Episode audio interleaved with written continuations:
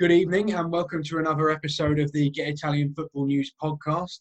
I'm your host, Sam Brooks, and I'm joined by Rich Hall and Raphael Jacobin. Thanks for joining me, guys. Nice to be here. Thank you, Sam. Okay, well, one place to start today, and that is looking at Inter. And it's been a rollercoaster week for them.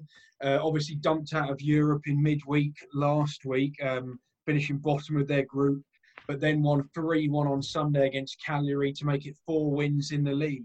Rich, I'm going to come to you first. What do you make of their current situation at the moment? I think it's really difficult to assess Inter in one respect because, you know, it's a double-edged sword. I mean, we've said before, I think on here, that, you know, Antonio Conte really wanted to be back this season. He had his vision, his view.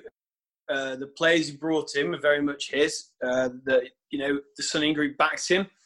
And they found themselves in a bizarre position because with Inter, they always seemed like they're 1 minute away from catastrophe, 1 minute away from being very, very solid.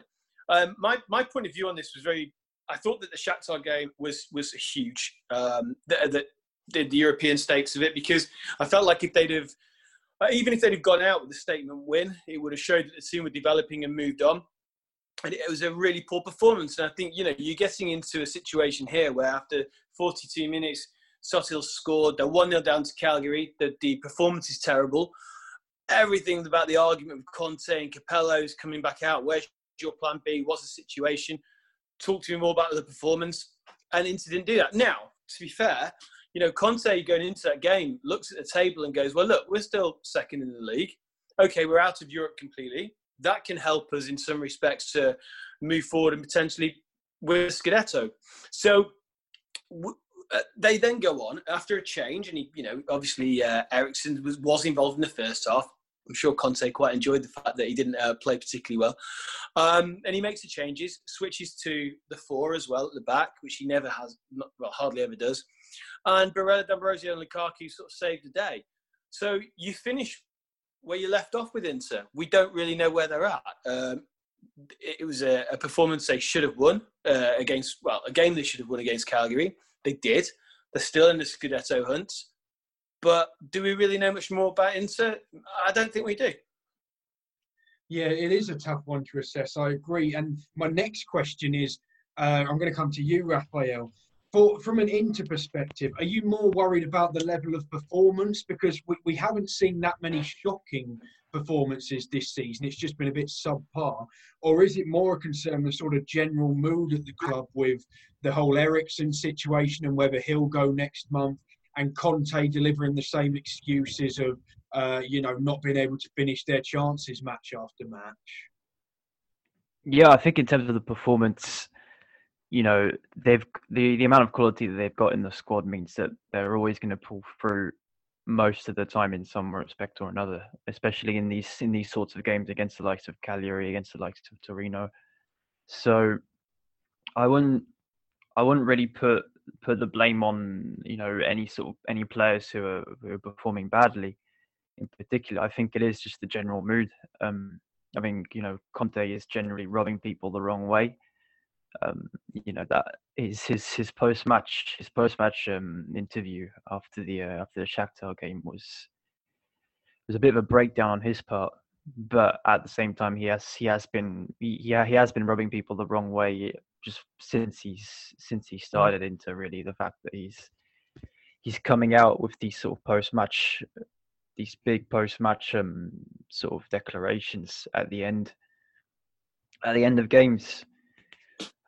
And generally just getting the attention on himself is in one way is a good thing because he is taking pressure away from his players and onto himself. You know, I guess you could argue it's sort of the Mourinho tactic. But at the same time, I think the fact that he has got this sort of monopoly of attention on himself at Inter can be a bit of an issue. And I think the worst sort of manifestation of that is the Eriksen situation, which, you know, seems to be sort of dominating pre-match interviews, just sort of the general media, the sort of media vibe around their games. And I mean, obviously that's not the only thing, but I think until Inter managed to sort of pull back on the off-pitch drama, they won't be able to string together a season that really shows off their true quality. Yeah, it seems, obviously we saw Eriksen did get handed a rare start on Sunday, but he was hooked before the hour mark, and then sort of coincidentally Inter went on and dominated the rest of the game. Rich, I want to come back to you for your last take on Inter. Do you now think that with them being out of Europe, they do have a better chance of winning the league now that they can fully focus on that, and they are still in second place as things stand? Potentially, yeah. I mean, when you look at when the next European game's played, I'm not quite sure what the date is, but there's a good bit of time between now. So the game against Napoli this week, I think, is massive. It needs to be a bit of a statement victory there, because I think it's Spezia and Hellas after that, so they could finish the year strong. When you look at Conte, I mean, you know, what you guys were saying then, it makes sense as well, because, you know, the situation with Eriksen has overshadowed things. And Conte in Europe has overshadowed things again, because it's the same thing we hear. You know, his record in Europe, it made him some good just on the basis that whilst he has to be more tactically adaptable in Europe, and he's got bigger problems to solve in a sense because of that the quality that is in Europe. I think that when you look at a lot of the teams, even when we saw against Calgary weekend, even in his normal 3-5-2, even with a slight tweak, the quality, as Raf said before, is in the squad is enough to knock a lot of these teams out. And so Conte's not really going to have to adapt too much in that sense. He's going to be able to be Conte. And, you know, if he gets the Eriksen thing sorted one way or the other in January, that noise will hopefully die down. So we'll give them a chance. But, again, you know, there are still teams where he's going to have to be adaptable, and it's going to be in the big games. And I think Napoli will... This is the thing. If look at it this way, I mean, you'd love to know your guys' opinion on this. They beat Napoli this week, and it's all looking like everyone's saying Inter could win the Scudetto. They lose, and it's a crisis again at Inter. Yeah, I think, as you say, this game on Wednesday is going to be a crucial one, because right now I think there's probably, what about 3 or 4 teams that could win the league this season, and Napoli and Inter are 2 of them. So how the teams match up will be really interesting to see as to who's heading in the right direction as we head into Christmas. One team that do seem to be heading into the right direction are Milan, who maintain their unbeaten run just on the weekend.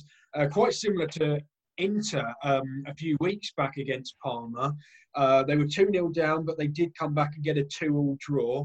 Raphael, so we saw the great team spirit that they seem to have at the moment, but is it a concern they're starting to pick up injuries? We saw Gabbia and Benacer get injured, and they're also seemingly lacking a bit of a threat up top without Ibrahimović. So is that a slight worry for you heading into what's going to be a really busy sort of 10 days or so? Yeah, I think it's a massive blow that they've got a lot of players who won't be back before the turn of the year. I think, especially up front, because Rebic clearly isn't able to sort of replicate the presence that Ibrahimović has. I mean, Rebic, he did have a good spell of form at the very start of the year, in back in January, February. But I think his best position has been on the wing in this in this setup. But then, I think in defence will be worried. But at the same time, I was quite impressed by Kalulu over the weekend. I know when he came on, he did get beaten by Gervinho on the first Parma goal. I think it was Hernani's goal. But I think on the whole, he didn't really put that much of a foot wrong. But yeah, I think the fact that they are going to need to rotate a lot is an issue, because I mean Gabbia's out, Kier is out until the start of the new year as well. So yeah, I think in terms of the performance, I don't think it was that worrying, because they did have quite a lot of chances in that game. They hit the post a few times, I think the crossbar as well. I think, yeah, Çalhanoğlu came very close a couple of times. I mean, they had a goal disallowed as well. So I think in terms of the actual, what we're seeing on the pitch, there isn't really that much of a reason to worry yet. But I think, yeah, obviously with the games coming thick and fast before Christmas and the fact that there are so many injuries, we might start to see a few cracks in that unbeaten run. Yeah, I completely agree with you on Rebic, that he is far more suited to sort of coming in off the left flank rather than being the actual focal point of the attack. But yeah, Milan were unfortunate on the weekend, hitting the woodwork. I think it was 4 times in the end. Çalhanoğlu 3 times himself. But we saw Teo Hernandez from left-back get a couple of goals. Rich, what's your sort of view on Milan? Obviously, they've started the season in sensational form, sort of had a couple of last gasp draws against Verona and Parma now. Do you see them maintaining it, or are you starting to see the first sort of cracks appear in their title challenge? I think January is going to be really interesting, because I think, you know, you guys were right when you say that they do look a little bit light at the moment, but they've got a good squad. They always remind me a little bit this season under Pioli, that not in the same way they play, but in the sense of with Atalanta in the past, you could take out any one of those players in the team. You can put back in anyone off the bench and they still move as a cohesive unit. Milan are very similar to that, but the one big gap is who can, you know, you could take Bennacer off and you can put Tonali on. Okay, that's not too bad. You can put Rafael Leao on for Rebic, or you can put, you know, there's a lot of players who that's not an issue. You can't really replace Ibra. And I think when you've got players like Teo Hernandez in such good form, I think Calabria has been in pretty decent form, you know, and Çalhanoğlu, of course, all been able to give Ibra that supply. He's before, you know, obviously not been able to play, has been phenomenal. They are kind of limping into that January window. For me, one thing I would say about Milan, the one thing that's impressed me the most is Pioli, because we always talk about players coming on. Like, we could talk about Teo Hernandez now and say, wow, look at how much he's even come on from a good season last season. But we very rarely say it about a coach. And especially one of his sort of age, where everyone's assumed he's a safe pair of hands. But that's about it. He's limited. I, for one, am guilty. I thought that Ralf Rangnick at the start of the season would have been at the end of last season would have been a better bet with the move out of the backroom staff. How wrong was I? Because Pioli's upped his game and he's adapted. So for Milan, I think that in one way, if they can get someone else, because I do agree with you guys on Rebic, I do think that he's not an out-and-out centre-forward, even behind Ibra or out on the left, maybe. Yes, I can understand that completely. I do think they need to address that position, and if they do, then I don't see why they can't continue some of this form. Yeah, I think you made some good points that they do have cover in quite a few areas, but not in that striker position. Calabria has been very good. I couldn't agree more there. I think right back was seen as a concern at the start of the season, but he's been excellent. One team who were exceptional this weekend, and this was a bit of a surprise result, Roma beating Bologna 5-1, all 6 goals coming in the first half. Raphael, what do you make of this? Because, you know, we've not been sure what to make of Roma at times, sort of in pre-season, in the early weeks. But They have been really good. And the thing I noticed on the weekend was that there were 5 or 6 players who were really, really good. And they're no longer so reliant on Dzeko as they have been in the last couple of years. How far do you see this Roma side going under Fonseca? I mean, I would sort of take this game with a pinch of salt anyway, because Bologna conceding shiploads is nothing new. Especially when you look at the team that they did come out with. It was a very young team. I think the goalkeeper Ravaglio was making his debut, and the fact that the goals did come in a very, very short space of time showed that they, you know, I think it was more on Bologna that they just had a general collapse at the start of the game, and did well actually to come back and sort of steady the ship in the second half. But yeah, obviously the way that Roma are playing right now is impressive, because they have well, the entire front line, the entire sort of attacking unit is putting a shift in. Especially impressed with Mkhitaryan, who's sort of been central to a lot of what's good with Roma this season. But yeah, not just in an attacking sense as well. We saw Karsdorp, for example, his contribution to the Mkhitaryan goal was impressive.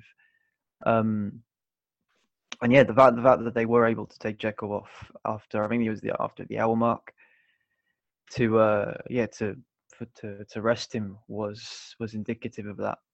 I think the fact that they have managed to take a bit of the load off Dzeko will definitely serve them in good stead in terms of potentially challenging for a Champions League spot. Because I was quite sceptical at the start of the season, because when you look at, obviously you look at the main players, they are all on the wrong side of 30, and you had obviously Zaniolo getting injured, but. I don't know if it's only a short-term solution, but at least for this season, I think it's really paying off as a sort of strategy.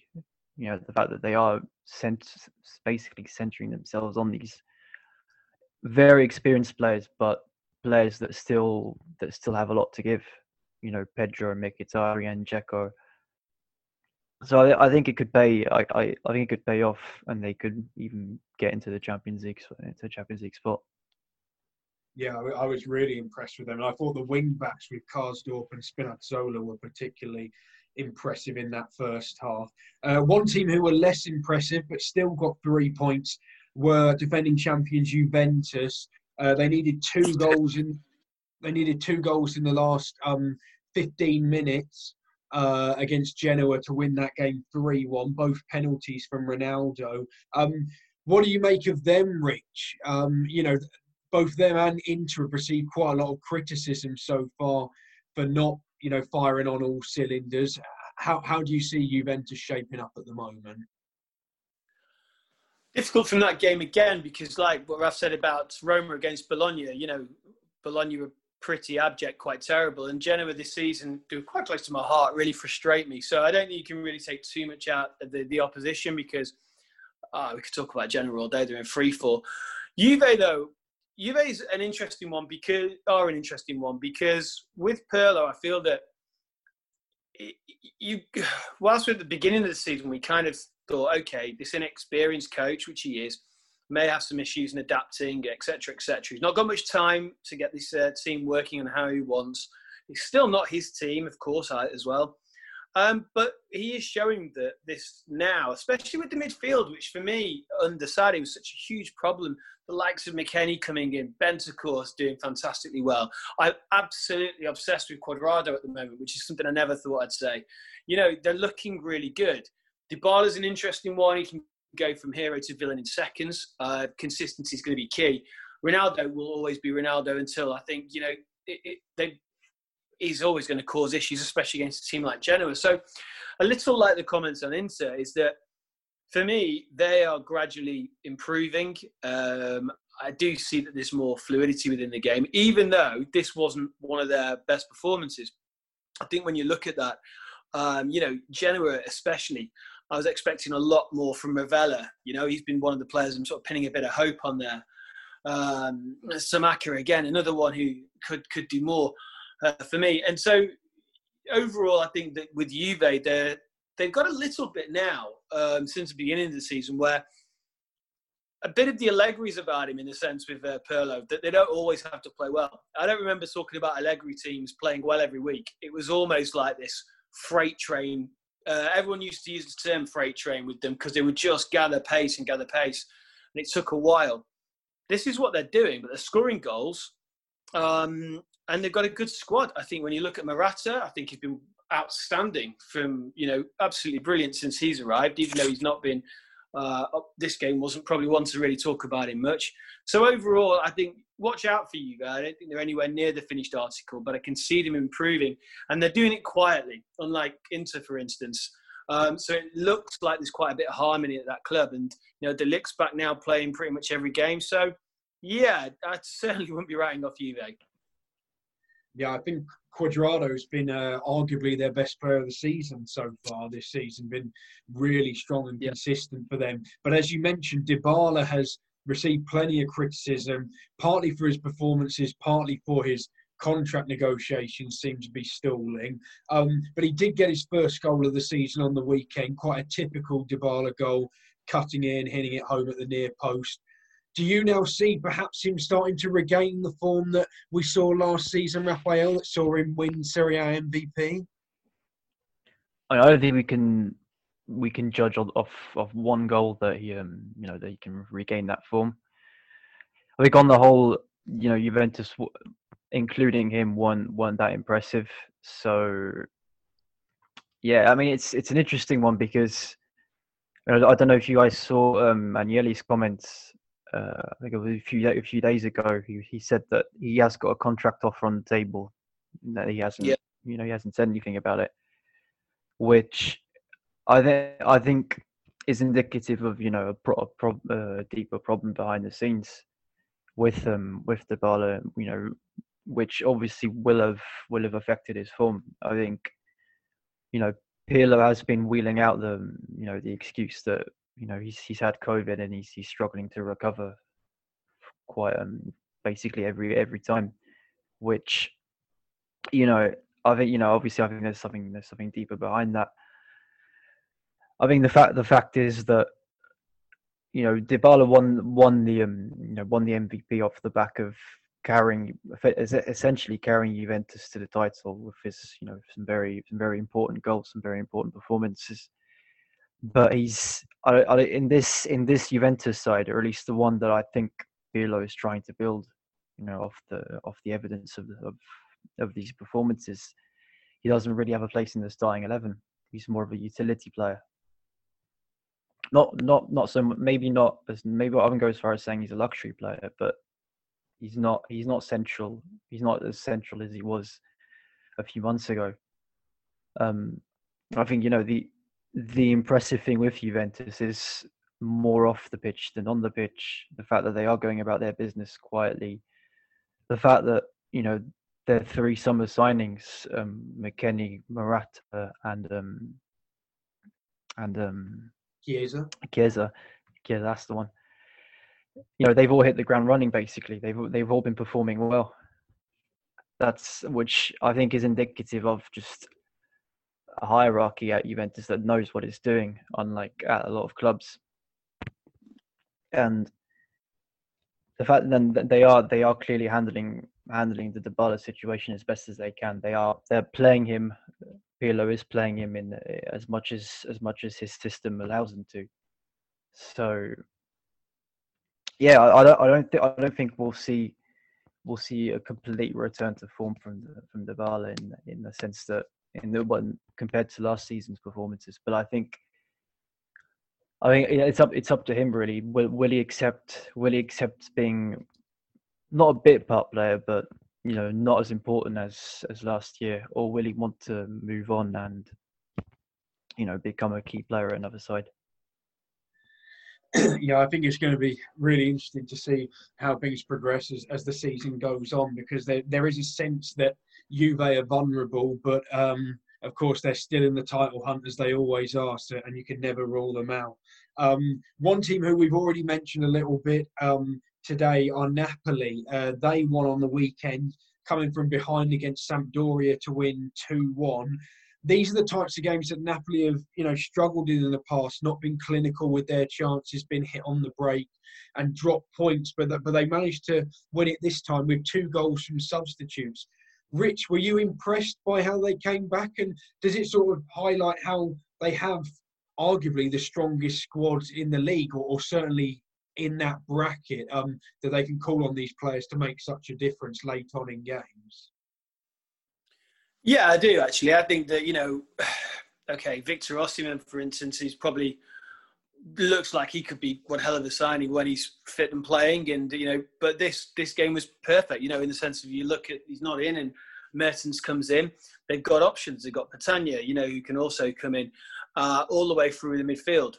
And again, I think that Napoli at the moment are finding themselves a little bit under Gattuso still. I think Gattuso is an excellent coach. I think a lot of people go way back when, when you look at back even to when he was at Milan, thought it was going to be all blood and thunder. And, there's signs even at Milan that he could set up a team to play excellent football. I do think that in some ways he's not struggling, he's learning. And I think there is a big difference because, the best coaches can manage to keep not only the players that are obviously playing happy and feeling good about themselves, but also the players who aren't. And you've got to think that it wasn't so long ago that a big group of this team were the ones who were rebelling and, mutinying against De Retiro at Ancelotti's era, and De Laurentiis. And that whole combustion that happened then, it doesn't just go away. You're throwing Lozano into that equation, and you've not got an easy mix. But yet, that's why I think what Gattuso's doing is even more impressive, because he's got a group of players here who obviously don't like it when things aren't going right, don't like it when they're not playing, and yet against Sampdoria they turn in, and you look and you think, well, Mertens continually. I am always impressed with him. Lorenz at fullback did particularly well in this game. Zielinski sort of not having the. For me, he's in and out of form, but he's still, it's impressive. And so, Napoli, I do believe that squad is exceptionally strong. They should be at least thinking they should be in the top three, definitely the top four. And Gattuso is improving. I think that sometimes the only criticism I would have at some points is his teams are they're getting better, but they've been a little too inconsistent. One game they can turn up and you look at them and you go, wow, they blow teams out of the water. And I was trying to work out a while ago, was it just because of Osimhen and everything else? But I don't think it is. I think it's the all-round performance. But then they have looked at some games where they've just not turned up. I feel that's getting better. And so I feel the more the season goes on, the better Napoli will get. Yeah, of course, we've already seen them blow away Atalanta and Roma this season. So they certainly have that in their locker. But it's interesting that you talked about these sort of mutinies because we're going to talk about that a bit more in a second with Atalanta. They've had an excellent week on the pitch, beating Ajax to get through to the last 16 of the Champions League again, and then picked up a 3-0 win against Fiorentina. Raphael, in terms of on the pitch, do you see this week as possibly being a bit of a turning point for them after what's been a difficult couple of months? Yeah, I think, well, I'd say it's a turning point in the sense that, the results are going back in their favour. I don't know if the performances are matching that necessarily, because if we're looking specifically at the Fiorentina game, I think Fiorentina were going toe-to-toe with them for the first half, or at least the majority of the first half. Then obviously, in classic Fiorentina fashion, they just crumbled after the first goal. But yeah, I think in that game, I think they just took advantage of just the general atmosphere around Fiorentina, and the fact that there's no personality about that team whatsoever, and that at the slightest bit of adversity, they'll just crumble. But I think, the Ajax game was interesting, I thought, because more than anything, I was impressed by the fact that, I think we'll come on to afterwards, but the fallout between Gomez and Gasperini, the fact that they were able to put aside their differences, at least for these two games, and and for the good of the team, actually, Gasperini played Gomez in, I think, he started in the Ajax game, and then he came on in the Fiorentina game, which for me shows a level of professionality from both of them, which I think in a lot of these types of situations you wouldn't necessarily see. So I would give that to to their credits for both of them. But yeah, I think I wouldn't. The thing about talking about turning points of Atalanta is that they always have these kind of blips anyway. They always have these performances that they just need to get out of their system, and then they go back to a winning run. So it's too. I think it's too early to say whether, you know, from this point onwards they'll go on and sort of rediscover their second half, the form that they usually have in the second half of the season. But yeah, obviously it is a great base to build on anyway. And I think this, but obviously, yeah, the sooner they sort out the Gomez situation, I think the better for them. Yeah, I was particularly impressed last week with the Ajax game, the way they sort of managed the game. It wasn't the sort of normal sort of blood and thunder performance that we see from Atalanta, but they did seem to be in control for much of the match. And so, as you said, you've mentioned the Papu Gomez situation. The understanding seems to be that him and Gasperini had a big falling out in the Champions League game against Midtjylland a couple of weeks ago, and that sort of kept on going since then. Gomez, of course, came out on Instagram yesterday saying he will explain all to the Atalanta fans when he leaves, suggesting that he could well be off next month. Rich, do you think it is an irreparable relationship now between Gasperini and Gomez, or do you still sort of hold out hope that they can patch things up and maybe he stays? I think Gomez has always been a bit of that character, quite a fiery character in some respects. But, you know, obviously, I actually do think it may be irreparable, just for the fact of, I think that this, I mentioned it before with Atalanta, gave them some credit that there was nearly every single one of those players on the pitch. You can take off Zapata, you can put on Muriel, etc., etc. The two I would have said that you couldn't replace last season were Ilicic and Gomez. Probably, yeah, because they just were so influential. Now, because of a very unfortunate personal situation with Ilicic, he's not been the same this season, and now the situation with Gomez. I'm not sure that going forward this doesn't work out, not this season perhaps, but in the future better for Atalanta, because Gomez isn't getting any younger. That doesn't mean he can't play for a long period of time. But Atalanta's will be there under 21s or 20 now, basically the Primavera now, coming of age to come through. And you've got to remember, with Atalanta, they built this team, or they normally build themselves teams in the past, which we'll remember people like, you know, Inzaghi, Lentini, Montalivo, all those coming through the system. They had a really, really unlucky harvest, if you would, of youngsters for quite a few years. They've got a new batch coming through. And it may just mix this team up a bit. And for me, the thing that makes Atalanta so good is that they're interchangeable, is that they're a bit, funny enough, Ajax-like. That you can, you know, they can really, they've got their system. Everyone knows the job they're doing. So, you know, if it is irreparable, Atalanta, okay, looks bad on this, that fact they may get 15 million or something. I think it was La Repubblica said today, from about as much as they probably could get. Would he go? Yes. Would it affect their season? Yes. As Raf said before, that they go through these periods, which is very, very true. And also, I think this season is a little bit of a transition one, because you can get to a stage where, you know, look what they're doing. You know, Champions League, they're fantastically overperforming. And sometimes when you've got the budget, you've got the resources that they have, you're not Juventus. You're not, you know, you can take a season out almost to regenerate and rejig. And they would have had to do that sometimes without Ilicic and Gomez. So, yeah, I think that Gomez could go.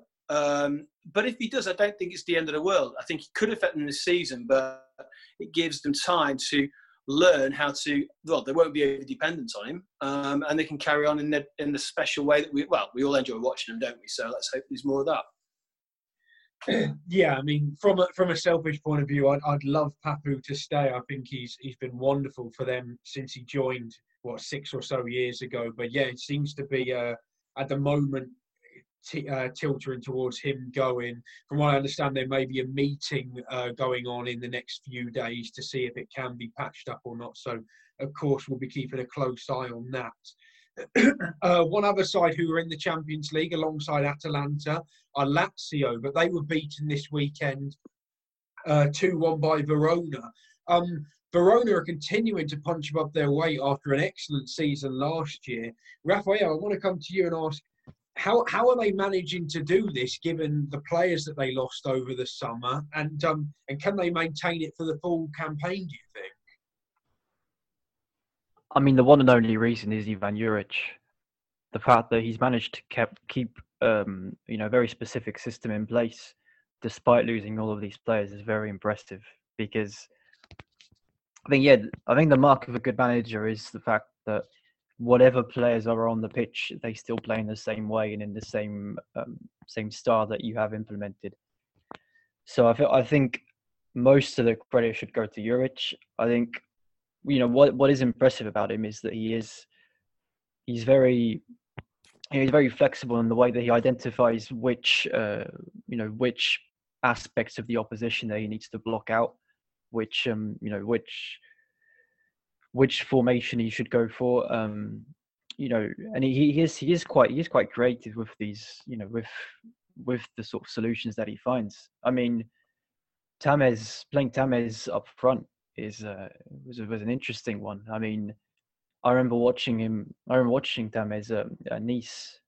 He was quite a deep lying midfielder. I would have never imagined he'd be starting up front for a Serie A team. So, but it worked out. It worked out in the end, and he scored the winner. So, the fact that he is continually finding these solutions with the players that he's got at his disposal is very impressive. And I think it shows that even if during the season they do, you know, suffer injuries or the fixture list gets too congested, that he will have solutions up his sleeve. And, you know, yeah, I definitely think that means Verona will be able to keep hold of this good run of form for the rest of the season. Will it mean anything more than, you know, a sort of a charge at Europa League spot? I don't think so, but I would say that by the end of this season they could sneak into a qualifying spot, though. Yeah, obviously last year they missed out quite narrowly on Europa League, finishing just inside the top half, but it does seem that they may be able to go one better this year. Moving on to Lazio, obviously they've done well in the Champions League, qualified for the last 16, and of course been handed a very favourable draw against Bayern Munich. But in the league, it's been very inconsistent. 1 minute really good and 1 minute, you know, not so good. They've had defeats against Udinese and Verona in their last two home games. What do you make of them, Rich? And do you think they're just going to have to settle for Europa League this year, or can they get back into the top four again, do you think? I struggle with Lazio because when they're in form and they're playing the way they do, I mean, last season, especially when you had Luis Alberto just finding Immobile all the time, you could just sit and watch it for forever, especially when Milinkovic-Savic was playing well, and that's the obvious players to go to, I know, but you look in this game, and I always thought last season that there were only one or two injuries away from issues. I just think this is a matter of squad depth. And you look at the game against Verona and, okay, Gino Immobile doesn't have the best game, but you can't wait for him every single time. You look at the left-hand side, and I thought that was a massive, massive issue. You know, you've got Marusic and Radu just being overrun. And you look at that back line. I mean, Acerbi is a superb defender, but you look, Radu and Parolo weren't doing too well. And, I mean, you know, from an Inter perspective, you know, and when I look at Fariani and Di Marco running riot from fullback, it's a worrying thing because, you know the quality of those players. So I do think there's a bit of an issue there in squad depth. But I do have to say that I think Pepe Reina at the moment, I know he's had not the best couple of games, but for me, I think that probably, I know that it's obviously not ideal. There's a substitute keeper to come in and have to go run against, but I just don't think that he's used to that at the moment. Not saying he's a bad goalkeeper in the slightest. His distribution is normally excellent. But I just feel that he's not playing with confidence at the moment. But I wouldn't be worried with Lazio, I think. Again, like I said, you know, squads with this depth and the budget in some respects, Lazio have been overperforming. We can't forget that, you know. And what they're doing in the Champions League has been brilliant. I think the run of games doesn't help in some respects. So, you know, even if Lazio finished in the Europa League this season, they've still kept the squads together. I think it's just trying to improve on some weaker areas. And I wouldn't be surprised if, you know, Lazio back up in the Champions League sooner than we think. Yeah, I think the defence is certainly a worry for Lazio at the moment. Obviously, they're very reliant on Acerbi sort of holding that together. But the two goals they conceded on the weekend were nothing short of shambolic, really. So, as you say, on their day, certainly capable of getting in that top four, but they need to show that far more often. Okay, we're going to round up the final few games of the weekend now. And another side who are sort of challenging for the European places are Sassuolo. They showed a different side to their game this weekend. Obviously went down to 10 men sort of early in the second half against Benevento, but managed to win 1-0. Were you impressed with this sort of grittiness that they managed to show, Raphael? And does that give you more confidence that maybe they can keep going and end up in the top 6 or 7 to get a European spot? Yeah, it was definitely unexpected from them. You know, what I wasn't expecting is, you know, a side, you know, a Derby side to play like that. But obviously, I think the you know, circumstances demanded it anyway, because they were down to 10 men for half of the match. I think they did get quite lucky in some occasions, because Benevento, I think, deserved probably a draw from that match. I think Sassuolo can have Consigli to thank for that. He made a lot of great stops. So yeah, I think it does show a level of adaptability as well. Obviously, adaptability in the sense of, you know, grinding out a result and not necessarily having a lot, you know, a very good alternative game plan to fall back on, because obviously with the injuries that they have had, with Caputo out, with Taffarel out, it's been difficult. I mean, Lopez was being played out of position, for example, when clearly their best performances this season have come where Locatelli and Lopez are playing together in a pivot in the midfield. Obviously, that wasn't possible in this game because of injuries. Yeah, I think as a temporary solution, this was a good performance from them. The fact that they were able to get a win. Now, I think Caputo will be returning for their next few games, so I think they'll be able to sort of get back to that formation that we know that they've been able to get results from.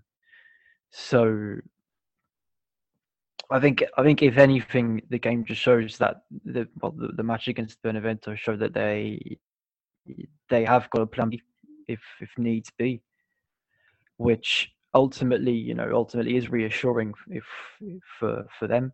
I think they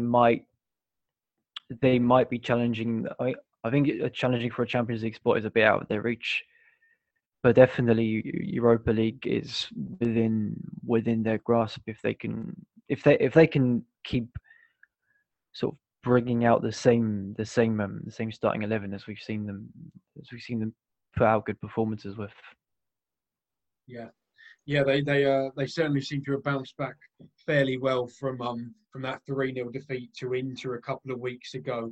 And then sort of more towards the foot of the table, we had Udinese winning 3-2 away at Torino. Udinese now up to mid-table. Rich, do you think we can expect a bit more from them this season than simply avoiding relegation? And on the other hand, do you really have worries for Torino and the fact that they could actually go down this year? Yeah, I think I'm starting to have worries for Torino. I mean, maybe for me in my head, you know, the likes of Torino, Fiorentina and Genoa, I always want to stay up because I see them as big clubs in that sense. And so, which is completely unfair because they're not playing well enough. And the one thing I've always said about Torino is I look at the squad and I think, well, you know what? The midfield for me is always a bit lacking. You know, it's defensively, they're very hit and miss. But I think when you've got Sidigo in goal and you've got Belotti up front, and let's not be honest, I mean, Zaza may not be performing brilliantly, but there's still a couple of goals in him here and there. It's one of those old sayings, they should have enough. You know, Bonazzoli has to come on and get a goal, his first for Torino. Belotti, again, goal and an assist. But it feels like whatever Belotti does, they've just become so dependent on him that they're just not putting the collective team performance around him. And so he's almost having to do it on his own. So I think what Gianpaolo's doing at the moment, I don't think he's got a plan. I think he's really struggling. I thought the formation was way too heavy in the midfield. And whereas with Udinese, you know what you're going to get. And I think when you look at the facts of Musso, for me, is, okay, I don't think he had the best game, actually, against Torino, but I think he's one of the best goalkeepers in the league, personally. I think he's really one of the most up-and-coming goalkeepers there. Rodrigo de Paul, okay, not consistent all the time, but when he is, and he is at the moment, he's absolutely superb. And Pereira, you know, again, fantastic. Pozzetto plays really well in this game against Torino. So you've got this, and then you've got De La Feu, who I don't really think's hit the ground running at Udinese as much, but they've got these players, they've got potential. Kevin Lasagna's on the bench. Mandragora was on the bench. You've got the likes of, well, I know Netrebisky scores, but that's unusual. But they seem, again, to have this more of a collective idea.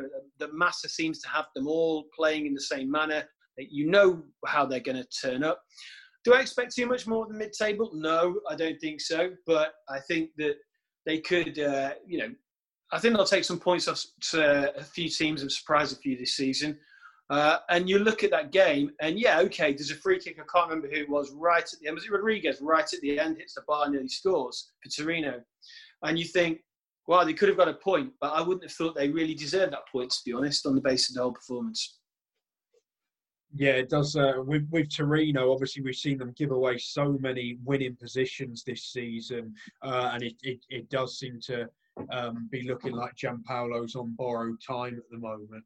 And then the final game of the weekend, this was a bit of a shock result, actually, given form over the past few weeks, was Crotone beating Spezia 4-1. Was this the sort of result that maybe gives Crotone that glimmer of hope? They haven't been cut adrift completely yet. Meanwhile, was it a bit of a reality check for Spezia, do you think, Raphael? I mean, it's always hard to take conclusions away from a match between two promoted sides, because obviously they have been playing. They played each other before. They're more familiar with each other than they would have been with other teams. I think in the case of Crotone, they've shown in a few games this season that they are defensively solid. We saw the match against Juventus, for example. Their main issue is that they haven't been able to get the attack up and running. I mean, Simi was the top scorer, actually, in Serie B last season, but he hasn't been able to hit the ground running in Serie A. I mean, I don't know if that's because of the step up in level, or if he's not getting enough service. But I think overall, I'm not very hopeful on Crotone anyway in the first place, because on the evidence of the season, really, the only player who's really at top flight level is Junior Messias. I think he's the one who stood out, especially over the weekend. He's the player who really stood out with his two goals and just his general performance. So I think for Crotone, it's too early to say, and I'm really not sure that they've got what it takes to really mount much of a challenge to stay up. I think for Spezia, it was a reality check, because they might have expected on the back of playing well against bigger sides, they might have expected to maybe not breeze it, but have a better time against a fellow promoted side. And obviously they were wrong, maybe naive, but yeah, I think for this, in terms of moving forwards, I think the result will do a lot more good for Spezia than it will for Crotone in terms of the repercussions that it will have.